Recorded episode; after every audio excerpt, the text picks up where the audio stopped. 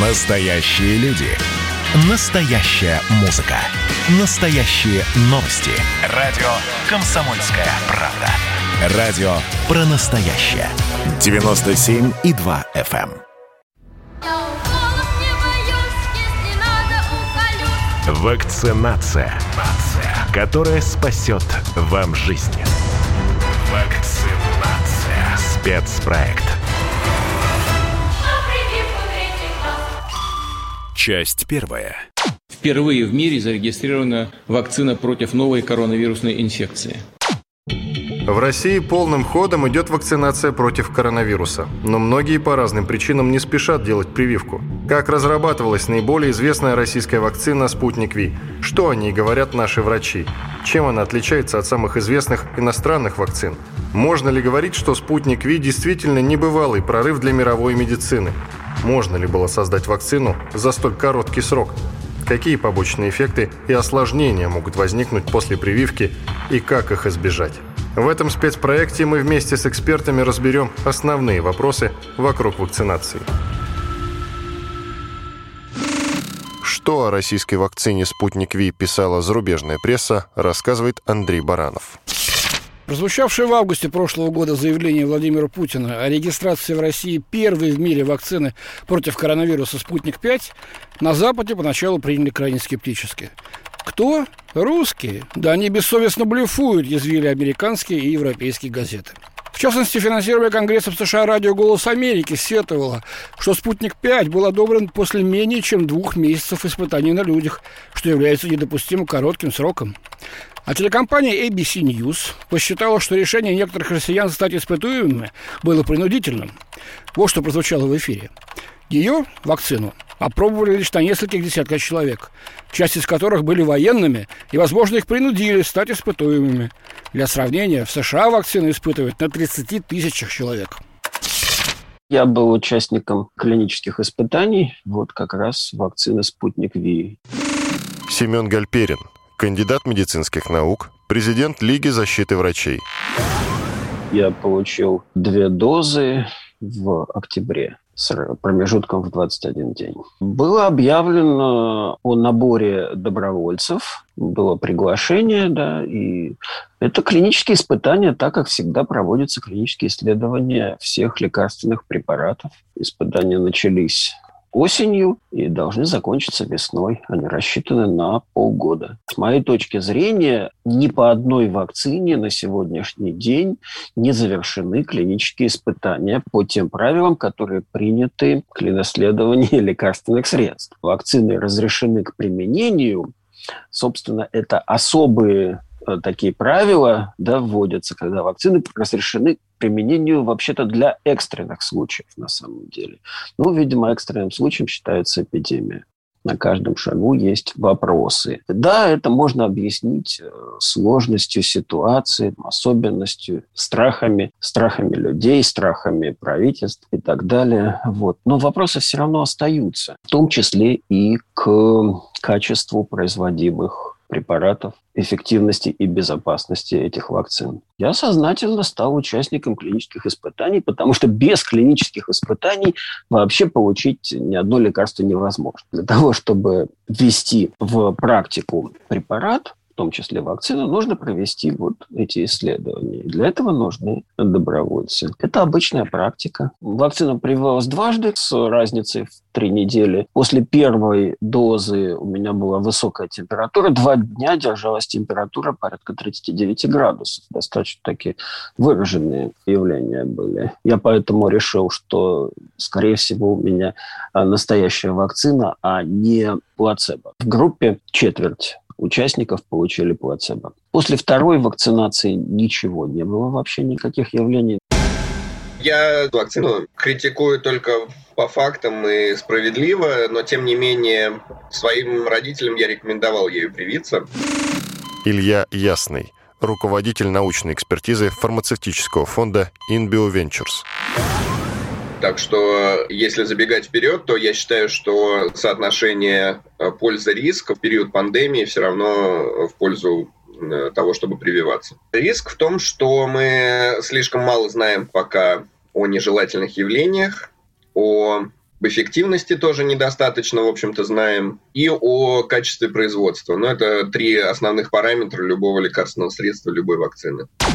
Нам нужно переходить э, от масштабной такой к массовой вакцинации. И я прошу иметь это в виду, готовить соответствующую инфраструктуру. Слава богу, вакцина наша не требует при транспортировке каких-то экстра необычных условий, как там минус 50, минус 70. У нас все гораздо проще и эффективнее работает. Это можно сделать. Поэтому прошу вас приступать уже к массовой вакцинации всего населения этой вакцины привилась моя супруга. То есть, соответственно, вакцине я полностью доверяю. Евгений Тимаков, врач-инфекционист, главный врач медцентра «Лидер медицины» как и предполагалось, как и было ожидаемо, что первая вакцинация проходит в таком лайтовом режиме, то есть первая прививка переносится в легкой форме, и статистические данные это показывают, то есть нет никаких реакций, небольшое недомогание и все. На вторую прививку, так как уже есть определенный иммунитет, организм реагирует уже более сильным иммунным ответом, плюс это уже другой вектор, который вводится человек, там двухвекторная наша прививка, если мы говорим о спутнике ВИ. На вторую вакцину тоже прогнозируемый подъем температуры, вместе укола дискомфор, болезненность небольшая, недомогание, нарушение сна было. Я переболел сам коронавирусом и очень тяжело. И на такую реакцию, конечно, после такой болезни формируется хороший иммунитет. И поэтому у меня есть запас, что называется, присмотреться ко всем вакцинам. Евгений Очкасов, президент Российского медицинского общества, доктор медицинских наук. Западные, конечно, не рассматриваю. Когда придет время мне прививаться, я думаю, это будет летом, как говорят сейчас, вот, да, вот иммунитет около полугода может держаться после болезни. Притом не после каждого, а после вот такого тяжелого течения, как у меня было достаточно. И поэтому думаю, что летом мне надо будет проконтролировать уровень всех своих антител и решать вопрос о прививке. Но это будет либо вектор наш Новосибирска, либо спутник ВИ, что-то из этого. Скажите, пожалуйста, вы уже вакцинацию делали сами? Нет. А почему? Потому что я считаю, что это неправильно заставлять народ делать вакцинацию. Если человек не болел коронавирусом, и у него все тесты отрицательные, и у него иммунитет и так, и так справляется, ну зачем? Вот у меня переболела вся, ну, мама, папа переболел, друзья переболели семья не болела. Зачем мне ее делать? Вот, вот каждый раз даю тест по работе, да, ну нету никаких, ничего, даже по, по ну нету, короче. А на работе не заставляют вас? На работе добровольно-принудительно не заставляют. Но сейчас у нас государство заставляет добровольно-принудительно. Хочется поехать на море, вот реально планировал поехать в Дагестан, нельзя, не надо было делать ПЦР-тест и не надо было делать прививку. Но сейчас прививку заставляют делать даже для того, чтобы съездить в Дагестан. Друзьям поесть баранины и попить коньячка. Ну, не, ну почему так? Вот почему я должен делать эту прививку, если у меня все хорошо в организме? Запритесь в монастыре на три года. И через три года вы убедитесь, есть долговременная побочка или нет на тех людях, которые прокоролись, как сейчас. Вот, например, на мне, на Дмитрии Кулише. Дмитрий Кулиш, профессор Сколковского института науки и технологий, кандидат биологических наук. Дмитрий Кулиш прокололся спутником в ноябре, и я собираюсь проколоться еще чем-нибудь в июне, чисто чтобы было. Я это дело вообще люблю, я биохакер. И вы за мной понаблюдаете, что со мной случится через три года. Но если вы выйдете из монастыря, я начну вас очень жестоко преследовать. Я, во-первых, вам буду говорить, что вы очень лицемерны, потому что вы мне рассказываете, что вы боитесь побочки от вакцины, а побочки от ковида вы, значит, не боитесь. А побочка от ковида гарантированно будет гораздо сильнее, чем побочка от любой возможной вакцины. Это пункт первый. И пункт второй, я вас буду очень жестоко критиковать за то, что вы, перенося ковид, разрушаете мне общественное здравоохранение. Поэтому в монастырь. Абсолютно серьезно если вы не вакцинируетесь, вы, во-первых, выбираете путь разрушения общественного здравоохранения, а во-вторых, вы выбираете путь огромного риска для себя. Не так. Если вы выбираете путь огромного риска для себя, это явно религиозная позиция, а религия в монастыре. А если вы хотите разрушать мое общественное здравоохранение, то я попрошу милицию вас арестовать. Я очень люблю антивакцинаторские темы. Мы можем обсудить. Вот последний раз я делал прививку в школе. Вот пришел ковид. Вот ученые мне рассказали, что если вы не хотите разрушать общественное здравоохранение, провакцинируйтесь. Я говорю, я не хочу. Вот как только я говорю после этой лекции «не хочу», это религиозное убеждение, это религия. Потому что религия – это же не про Бога. Религия – это иррациональная, безоценочная вера во что-то. Вот у меня есть иррациональная, безоценочная вера, что я не хочу прививаться. Это религия. Для религии есть монастыри, прекрасные места. Вакцина – это же не лечение, вакцина – это профилактика. Михаил Каган, заслуженный врач России, ведущий научный редактор сервиса врачу.ру. Эти вакцины обладают профилактическим действием, и я верю тем исследованиям, которые опубликованы.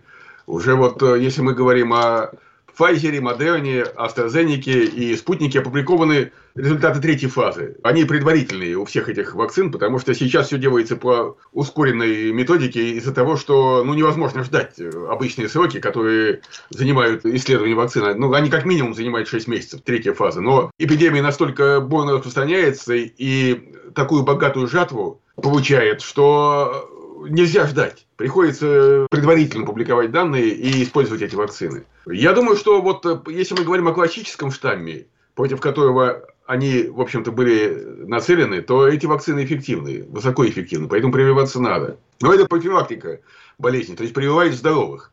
Это не лечение больных. То есть вакцины неэффективны в лечении больных. Это не лечебное средство, это средство профилактическое. Продолжение через несколько минут. Вакцинация, которая спасет вам жизнь. Вакцинация. Спецпроект. Часть вторая. Вакцина прививалась дважды с разницей в три недели. После первой дозы у меня была высокая температура. После второй вакцинации ничего не было. Семен Гальперин, кандидат медицинских наук, президент Лиги защиты врачей. Где-то там в течение вот первого месяца у меня был сильный шейный радикулит. Такого никогда раньше не было. Я сообщил это куратору, наблюдающему доктору. Вот. Я не знаю, включено ли это в побочку, потому что в разговоре мы предположили, что это могло быть и не связано с вакцинацией. Хотя, оценивая вот сообщения в прессе о наблюдениях, в том числе других вакцин, именно неврологические проявления чаще всего встречаются среди побочных явлений. Ну, во-первых, когда вот начинаем говорить о побочных эффектах вакцин, тут надо всегда смотреть не просто, есть этот побочный эффект или нет. Евгений Очкасов, президент Российского медицинского общества, доктор медицинских наук. А, во-первых, насколько он часто встречается, и насколько часто встречаются какие-то его тяжелые формы, и насколько сопоставим риск от заболевания с теми вот какими-то побочными эффектами, которые возникают при вакцинации. Вот это все надо вот сравнить, и тогда будет все, значит, понятно. Мне очень часто звонят и спрашивают, надо ли прививаться, чем лучше прививаться, они опасны ли. Есть люди такие категоричные, потому что говорят, нет, там осложнения могут быть и все это. Что касается прививки «Спутник Ви», мы ее уже хорошо знаем. Она уже достаточно широко используется – Многие уже прививались, имеются данные уже не только в отдельных каких-то исследованиях опубликованных, да, но уже можно встретить народу, который делится своим опытом личным по перенесению этой вакцины, и наблюдать можно уже из практики, когда вот врачи работают в амбулаторно особенно, да, посещают на дому людей, которые привились, в том числе что можно сказать? Конечно, могут быть отдельные побочные эффекты,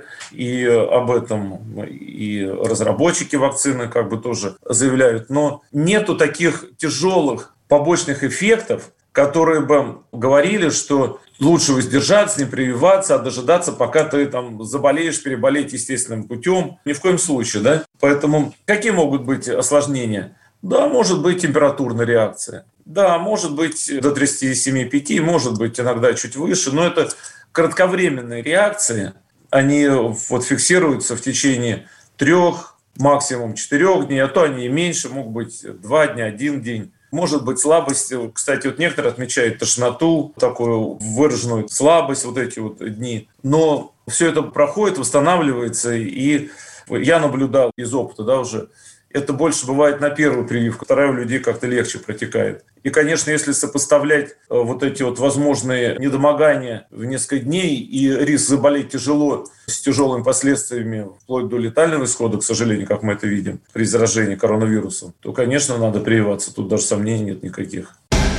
Это не побочное явление вакцины, это вакцинальные прививочные реакции, временные, местные, так называемые. Евгений Тимаков, врач-инфекционист, главный врач медцентра «Лидер медицины». То есть это реакция на сам компонент вакцины, выработка иммунитета. То есть это организм реагирует, выработка иммунитета. На самом деле ничего плохого в этом нет. Гораздо лучше день-два небольших вот таких проявлений. Ну да, температурная реакция, дискомфорт есть определенный. Поэтому я в принципе рекомендую при вакцинации вторым компонентом спутник Ви своим пациентам по возможности день-два находиться дома, то есть без не посещать работу, чтобы было комфортно вот этот протекал процесс после прививки. Но это абсолютно норма. Это не осложнение от прививки, это ее реакция, это выработка иммунитета. Это абсолютно нормально. Что о российской вакцине «Спутник Ви» писала зарубежная пресса, рассказывает Андрей Баранов. Даже спустя два месяца после появления «Спутника-5» Запад продолжал изгаляться над российской вакциной. Газета «Вашингтон-Пост» писала, президент Путин, возможно, сделал хороший пиар-ход, однако скорее это показуха, вызывает беспокойство отсутствие достаточных данных и обещания в быстром распространении препарата. Британское издание «Гардиан» посчитало нужным назидательно напомнить о том, что изготовление вакцины – это марафон, а не спринт. Русские слишком поторопились и насмешили всех. Но вскоре отношение начало меняться. И тут спасибо надо сказать нашим западным коллегам-журналистам. В начале января этого года сделать прививку российской вакцины отважился корреспондент газеты «Нью-Йорк Таймс» Эндрю Крамер. Он отметил, что первоначально у него были сомнения насчет действенности препарата, но в итоге вакцинация прошла успешно, американцы выработали стойкие антитела, о чем он и написал в своей статье, ставшей сенсацией. Затем последовала реакция журналиста Bloomberg Сэма Файзеля, который отмечал, что после клинических испытаний вакцины не выявлено ни одного случая тяжелого течения болезни. Что касается нежелательных явлений... Илья Ясный, руководитель научной экспертизы фармацевтического фонда InBio Ventures.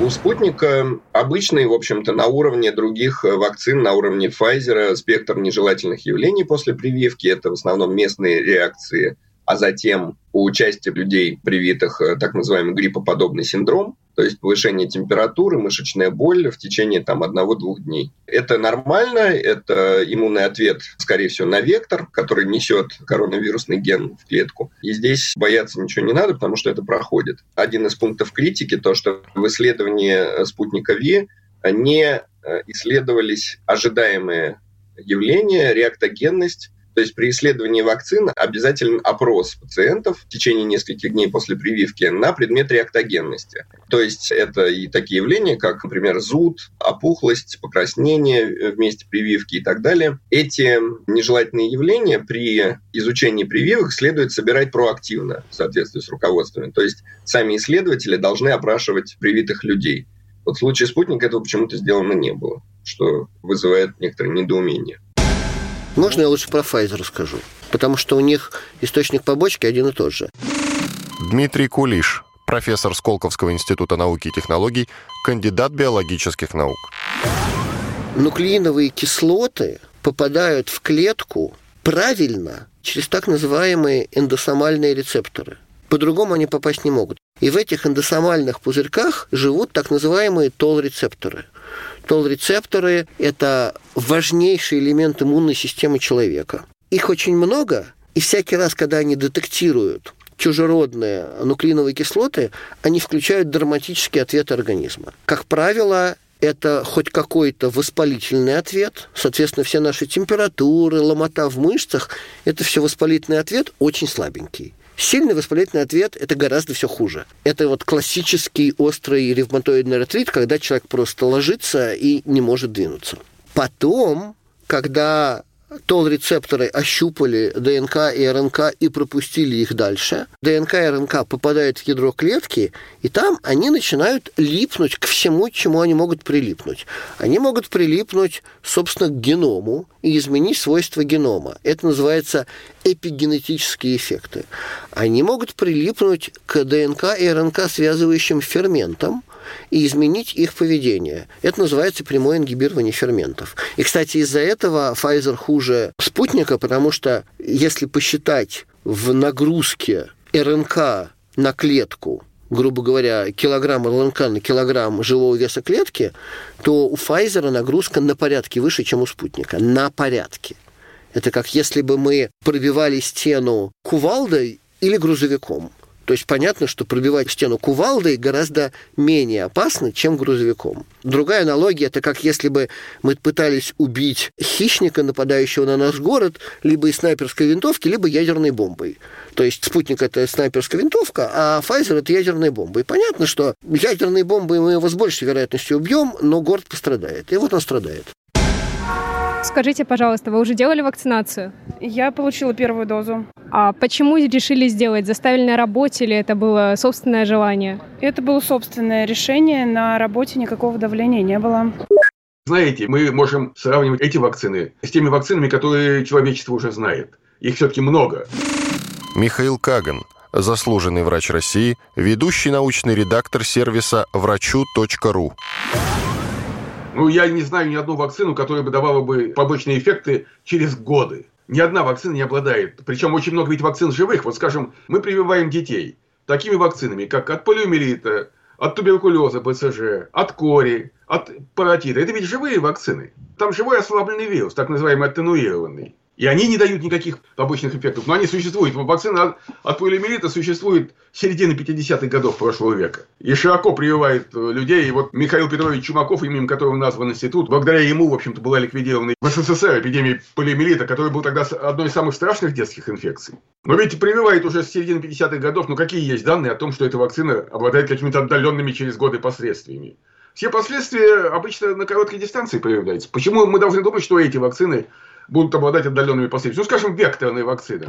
Ну, даже обычный дикий аденовирус, который вызывает ОРЗ, он ну, живет э, максимум несколько недель в организме человека. А почему этот э, ущербный штамм инвалид, который сделан э, в вакцине, почему он должен жить годами? Какое у него преимущество по сравнению с диким полноценным штаммом, обладающим патогенностью и способным распространяться в теле человека? А этот не может распространяться, потому что у него э, отсутствуют белки, необходимые для размножения. То есть гены эти просто ликвидированы, изъяты. Никаких таких данных нет. Удивительно, коронавирус бросил человечеству вызов, и вакцины были созданы быстро. Это большое достижение. Были брошены очень большие интеллектуальные силы и материальные средства. И это дало эффект. То есть были созданы вакцины это, конечно, уникальная скорость. И одновременно возникло огромное количество людей, которые не верят в прогресс. И не доверяют этим вакцинам именно потому, что они не верят, что так вот быстро можно достичь успеха, что человечество на это способно, что способна наука. Просто не верят вот в достижение науки и возможности человечества. Продолжение через несколько минут. Вакцинация которая спасет вам жизнь. Вакцинация. Спецпроект. Часть третья. К сожалению, реальный побочный эффект – это те эффекты, которые изменяют качество жизни, жизни угрожающие или вызывают стойкие изменения в организме после какой-то манипуляции. Евгений Тимаков, врач-инфекционист, главный врач медцентра «Лидер медицина». Если мы говорим о вакцинации, то побочный эффект, именно побочный эффект осложнения от этой прививки, ну, в первую очередь это острые аллергические реакции, да, это вплоть до анафилактического шока. Такие случаи, к сожалению, возможны. Аллергические реакции были на спутник Их мало, но они были. Поэтому э, вакцинация проводится только в условиях поликлиник, оборудованных противошоковыми наборами, только в условиях э, после того, как э, человек осмотрен врачом, собирается анамнез по поводу аллергии, по поводу переносимости прививок. И, соответственно, под рукой всегда у доктора есть наборка, где можно оказать скорую помощную помощь человеку, если вдруг у него аллергическая реакция. То есть реакции, к сожалению, на вакцинации бывают. Но опять же вопрос в том, что большинство этих реакций у тех пациентов, которые носили инфекцию в скрытой форме и не были до конца обследованы или имели хронические заболевания, которые были не выявлены. И эту же самую реакцию мог бы вызвать любой вирус, тот же самый вирус гриппа, герпеса или любой совершенно агент инфекционный, который протекал бы в острой форме. Скажите, пожалуйста, вы сами уже прививались? Нет, я переболел ковидом в январе, и пока то есть, не нужно Как относитесь к тому, что сейчас активно вводят какие-то ограничения для людей, кто не прививался, QR-коды? Не очень позитивно, потому что, мне кажется, вакцина не до конца исследована, чтобы такое в массы пускать. И, на самом деле, немного даже опасений есть, что будет после вакцины через какое-то время. Если мы говорим о вакцинации вообще, я сторонник, э, чтобы человек был обследован хотя бы минимально, то есть дать хотя бы общий анализ крови, чтобы не было скрытого воспалительного процесса, общий анализ мочи. Евгений Тимаков, врач-инфекционист, главный врач медцентра «Лидер медицины».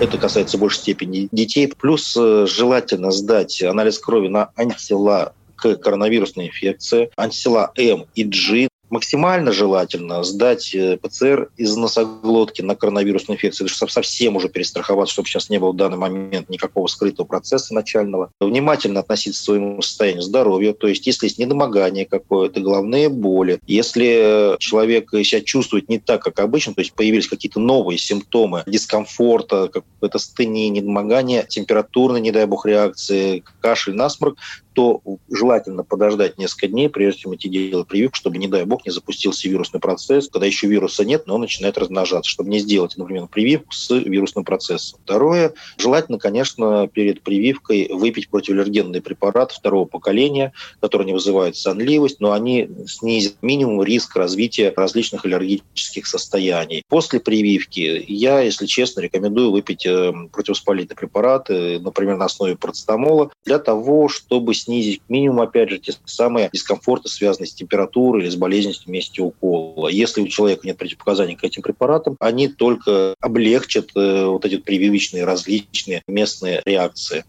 Я рекомендовала бы нашим гражданам, которые добровольно принимают решение о вакцинации, но в течение хотя бы трех дней до вакцинации и в течение трех дней после вакцинации воздержаться от принятия алкоголя. Это, конечно, не исследовано, поэтому мы можем здесь немножко фантазировать. Михаил Каган, заслуженный врач России, ведущий научный редактор сервиса врачу.ру.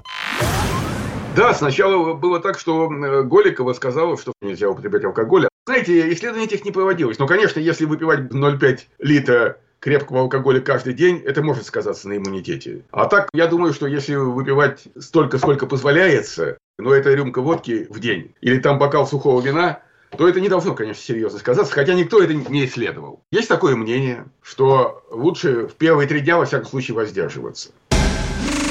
Что о российской вакцине «Спутник Ви» писала зарубежная пресса, рассказывает Андрей Баранов. Кардинальная риторика Запада изменилась после публикации результатов третьей фазы клинических испытаний «Спутника-5» в суперавторитетном международном медицинском научном журнале «Ланцет». Статья указывала, что препарат продемонстрировал высокую безопасность и эффективность на уровне 91,6%. На публикацию незамедлительно отреагировала Всемирная организация здравоохранения. По словам представителя ВОЗ в России Мелиты Вуйнович, это свидетельствовало об эффективности препарата, а потому активно ведутся разговоры о поставке вакцин нуждающимся странам. В американском издании «Политика» подчеркнули, что «Спутник-5» оказался эффективен и для людей старше 60 лет. А в «Хафтингтон пост» припомнили первоначальную критику антироссийского препарата, результаты которого доказали обратное. После этого заявки на покупку «Спутника-5» посыпались из десятков стран, включая такие гиганты, как Индия, Бразилия, а также некоторые из государств-членов Евросоюза. В журнале «Ланцет» не хвалебный отзыв, а статья. Илья Ясный, руководитель научной экспертизы фармацевтического фонда InBio Ventures. Это очень большое достижение. Я бы сказал, что это, наверное, в первый раз, когда разработанная в России препарат прошел третью фазу, и по нему информация была опубликована в Ланцете. То есть это не отзыв независимый, опять же, это информация от самих разработчиков. Да, это большой шаг вперед в плане открытости, потому что до этой публикации у нас ничего, кроме пресс-релизов, не было совсем. Но дело в том, что мы не можем полностью проанализировать правильность того, что было сделано и опубликовано, Опять же, из-за закрытости. Например, из-за того, что не был опубликован протокол исследования. Pfizer, AstraZeneca, Moderna, Johnson Johnson все опубликовали свои протоколы еще в сентябре просто добровольно как бы выложили их в интернет. Зачем это было сделано? Предположительно для того, чтобы поднять как раз доверие вакцинации, потому что вопрос доверия и желания людей прививаться стоит очень остро, особенно у нас. По опросам вы знаете, что там чуть ли не половина людей или 40% опасаются делать прививку. Почему? Потому что все разрабатывается очень быстро, и поднять доверие как раз помогла бы открытость полная, чтобы людям объясняли, что стоит за этой разработкой, какие исследования, что было проведено. Вместо этого были, вот по крайней мере до публикации в Ланцете, только заявления о том, что все хорошо, все работает, эффективность 90 с лишним процентов. Ну, это вызывает недоумение, конечно, в первую очередь у специалистов, но я думаю, что это распространяется и на публику тоже. Да, в Ланцете были публикации.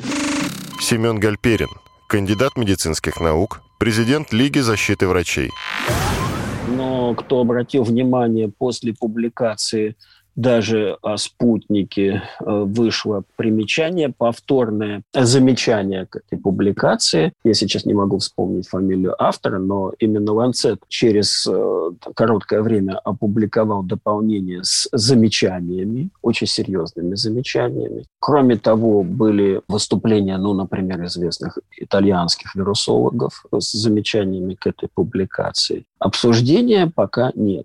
Ну и самое главное, что это предварительные результаты. Нельзя смешивать предварительные результаты, которые в середине или в начале клинических исследований, и выдавать их за окончательные результаты. Это нужно честно людям говорить, что клинические исследования не завершены, и окончательных знаний об эффективности и безопасности вакцин на сегодняшний день не существует. Не то, что это совсем суперсекретно, просто если сравнивать, скажем, с Pfizer, это совсем другая история. Илья Ясный, руководитель научной экспертизы фармацевтического фонда InBio Ventures.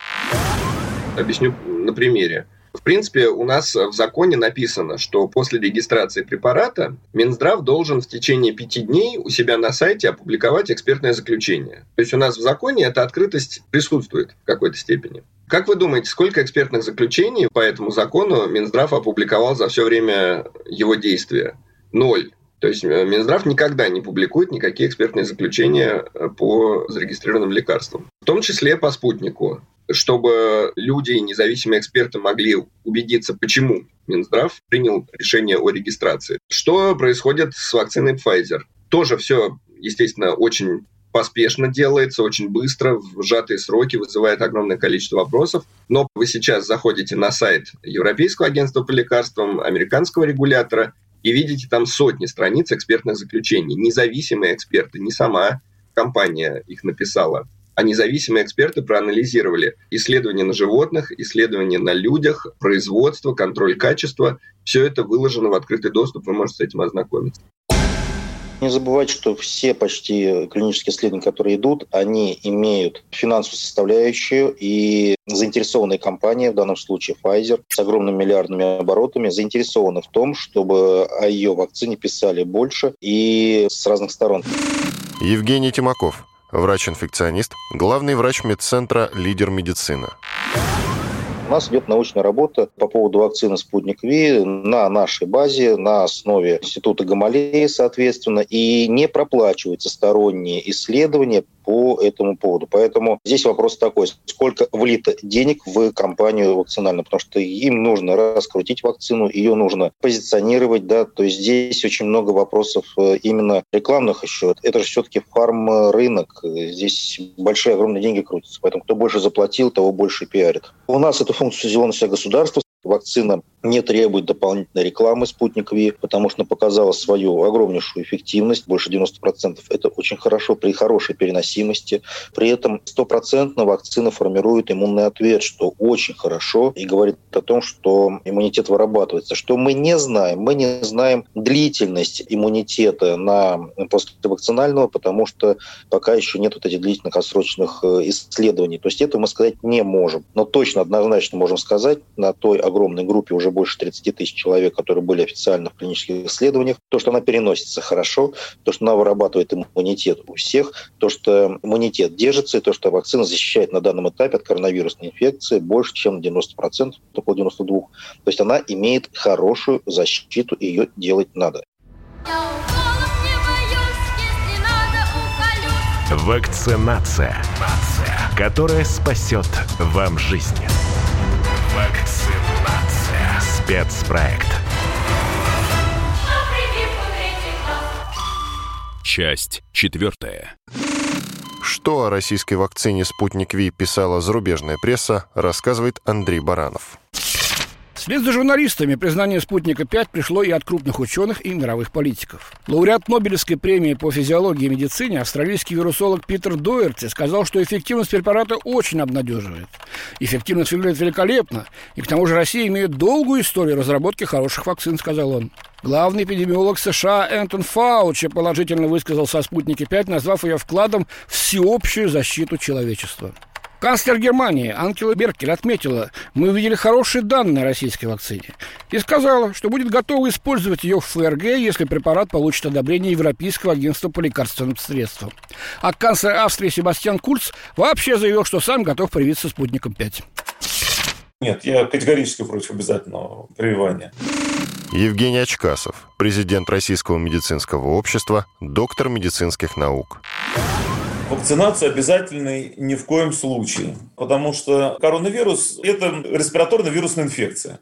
Мы болеем все часто гриппом. Тогда может поставить вопрос, а почему мы не возьмем в обязательном порядке всех прививать от гриппа? в приказном порядке. Это неправильно, потому что у кого-то есть кто-то переболел, кто-то не переболел. Это не та ситуация, которая должна подвергаться такой принудительной вакцинации. Поэтому нет, но надо активно до людей доводить эту информацию, объяснять. Люди должны сами вот защищаться от коронавируса путем вакцинации, путем индивидуальных средств защиты и так далее, соблюдения педрежима. Нет, я категорически против обязательного прививания.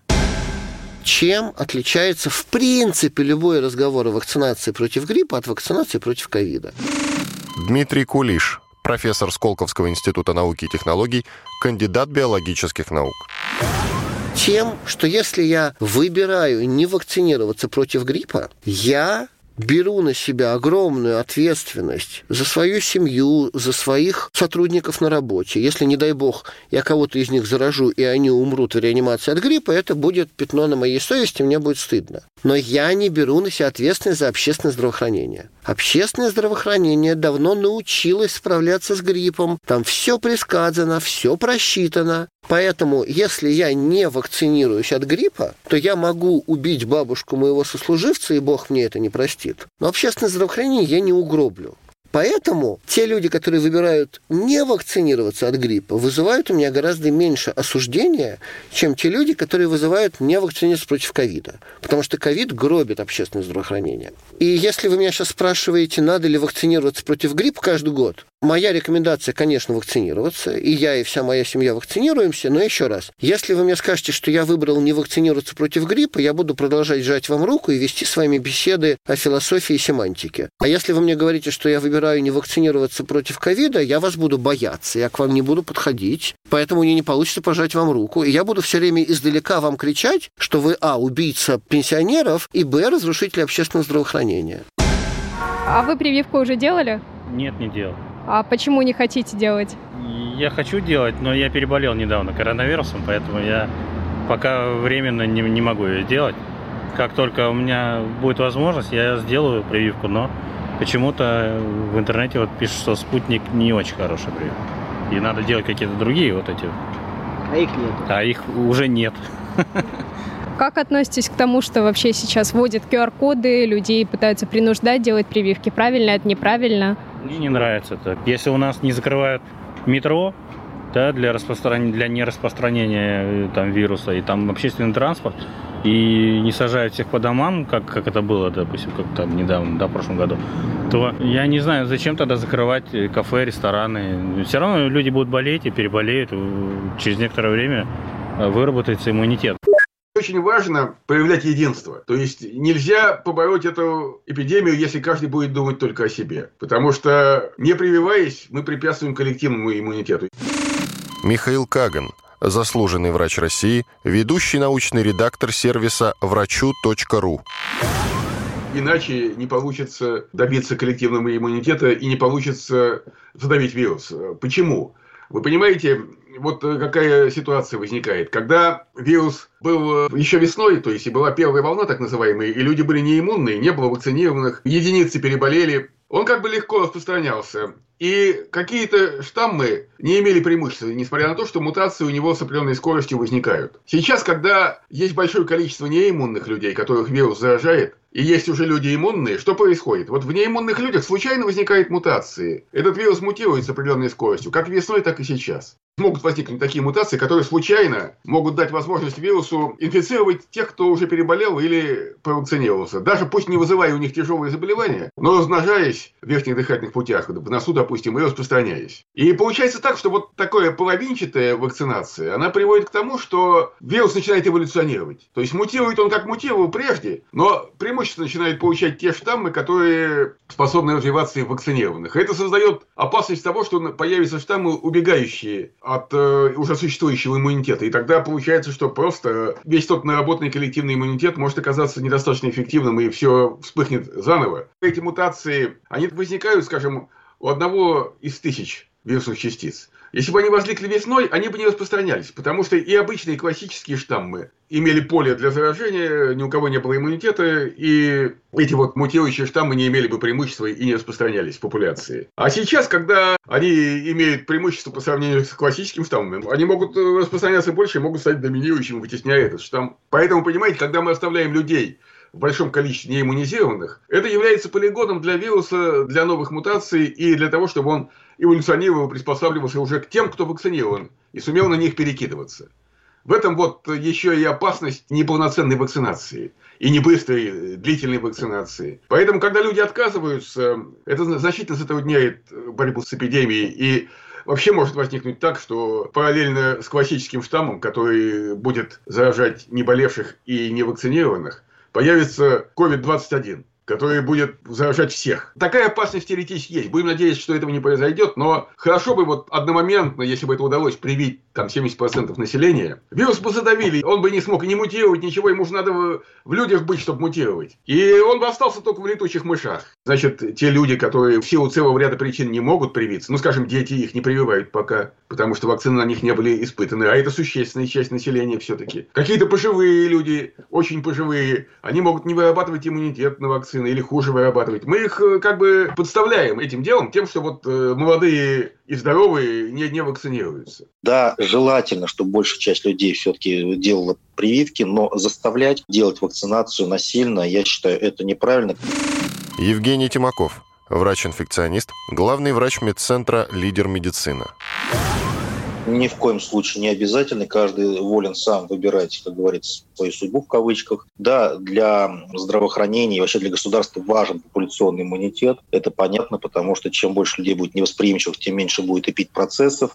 Да, желательно, чтобы большая часть людей все-таки делала прививки, но заставлять делать вакцинацию насильно, я считаю, это неправильно. Каждый должен сам к этому подходить. И по факту вакцинация в данный момент – это спасение своей личной жизни и осложнение от коронавируса. Потому что столько, сколько я видел и сколько я знаю случаев и летальных, к сожалению, уже больше 50, и осложнений отсроченных от ковида, и течение тяжелого ковида, и вообще осложнений от него. И я скажу так, лучше день-два температуры на прививку, чем два месяца в постели с тяжелыми проявлениями. Поэтому каждый волен сам выбирать, просто людям нужно понимать и знать, для чего делается прививка. И сообщество международное приняло вакцину как хорошую. Потом, правда, через три недели после того, как все сказали, все замечательно, все хорошо, пошли политические амбиции стороны лидеров европейских. Но это уже чистая политика. Изначально научное сообщество вакцину признало хорошей, качественной, действенной. И это открывает, скажем так, возможности для населения узнать об этой вакцине больше, довериться ей. Это первое первое. Второе, сейчас уже все видят вокруг, как э, прививаются их соседи, и все видят, как болеют соседи или родственники. Поэтому, наверное, все-таки выбор в сторону вакцинации к лету будет у большей части населения. Я думаю, большинство сейчас хотят вакцинироваться. Сторонники и противники вакцинации были всегда. Причем противник вакцинации около 30%, и из них истинные противники на самом-то деле не больше 4%. Все остальные сомневающиеся в основном. Вопрос, как будет доноситься информация. У меня тоже очень много противников прививок вакцинации, которые мы делаем детишкам и взрослым. Но если объяснить, для чего, как и почему, то, поверьте, большая часть э, противников становится на сторону все-таки вакцинации, на сторону прививок. Поэтому здесь правильное, грамотное объяснение, разъяснение населения, для чего, как, почему, как действует. И, естественно, открытые данные публикации. Это самое основное. Что о российской вакцине «Спутник Ви» писала зарубежная пресса, рассказывает Андрей Баранов. Признав высокое качество «Спутника-5», на Западе задумались, а почему это признание далось столь непросто? Хороший ответ на этот вопрос дала австрийская газета «Винер Цайтунг». Издание пишет, что шок, который испытала Европа от российской вакцины, обусловлен стереотипами, сложившимися на Западе. Россия преподносит миру слишком много сюрпризов, чтобы представление об отсталости, культивируемой на Западе, продолжало существовать. И это касается не только современных вооружений, но и других сфер, среди которых медицина. В беседе с газетой политолог Герхард Мангот указал на то, что Россия постоянно предъявляет миру успехи в естественно-научной сфере – он считает, что это связано не только с большим вниманием, которое страна уделяет науке, но и с наследием Советского Союза, в котором, как он заявил, верили в науку и прогресс.